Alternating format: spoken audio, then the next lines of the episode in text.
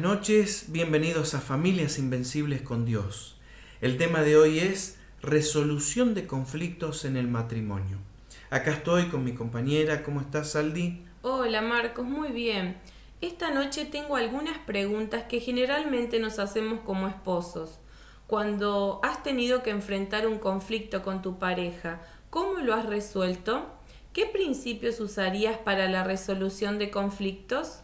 Cualquiera pensaría que el matrimonio ideal es aquel en el cual no se presentan ninguna clase de conflictos. Sin embargo, esto no es real. Los conflictos son parte natural de la vida. El conflicto es una realidad ineludible en cualquier relación sostenida. Es algo universal. Su manejo varía de cultura a cultura. Su experiencia es única. El ser humano fue creado para vivir en relación y eso hace que ineludiblemente tenga diferencias con otros. Todos tenemos sentimientos y actitudes que de vez en cuando chocan con los demás, especialmente. Por esto es que el conflicto hace parte de la vida cotidiana al interior de cualquier familia. El problema no está en que se tengan conflicto, sino en la forma en cómo reaccionamos ante ellos. Es a través del conflicto que llegamos a conocernos como realmente somos. Por eso un conflicto bien manejado llegará a ser saludable para cualquier matrimonio. Aun cuando el conflicto es ineludible, sus consecuencias no tienen que ser destructivas.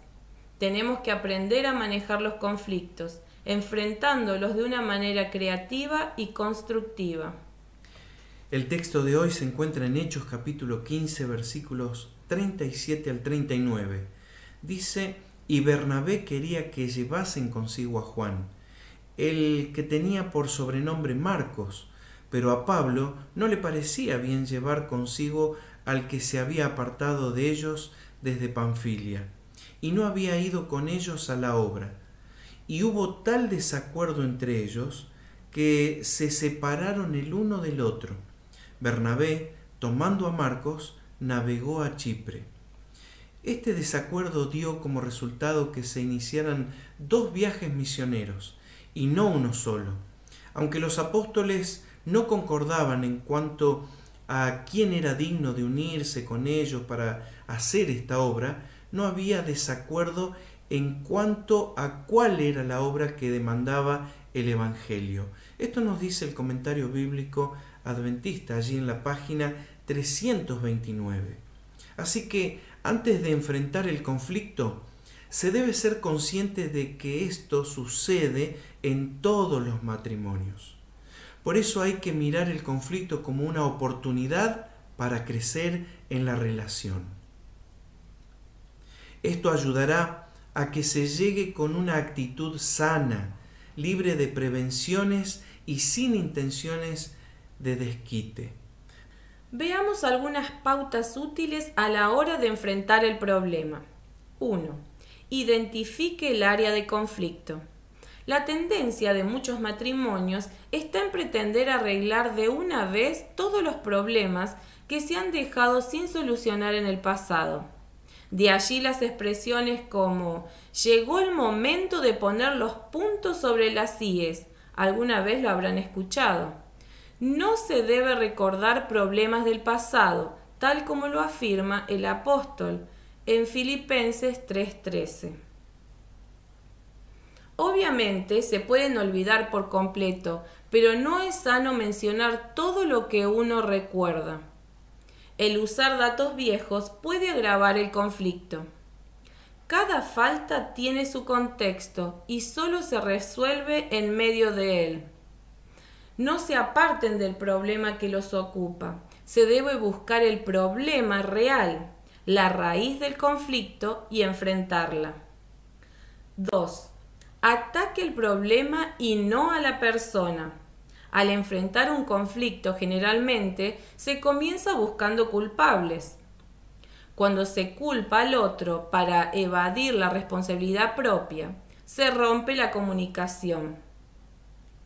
Al culpar al otro, se lo ataca creando barreras de defensas que harán más difícil la solución del conflicto. En tercer lugar, ofrezca soluciones realistas y manejables. Cuando se plantean reclamos en la solución de un conflicto, también se deben presentar soluciones realistas y manejables. De no ser así, la discusión se limitará a críticas y acusaciones.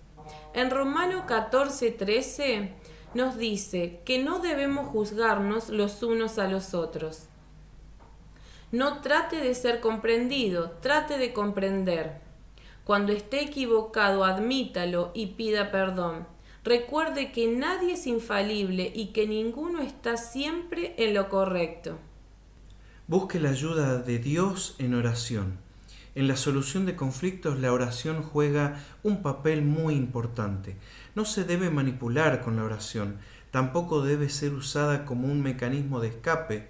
Por eso no se debe usar la oración para reprender al otro. Antes de abordar el problema, se debe orar individualmente para que Dios le muestre cuál es el papel que cada uno juega en el conflicto y les dé objetividad para enfrentarlo. Después sí, oren juntos para que Dios los guíe y sobre todo para que los ayude a lograr los cambios acordados. Por último, busque ayuda de un profesional cristiano en el área.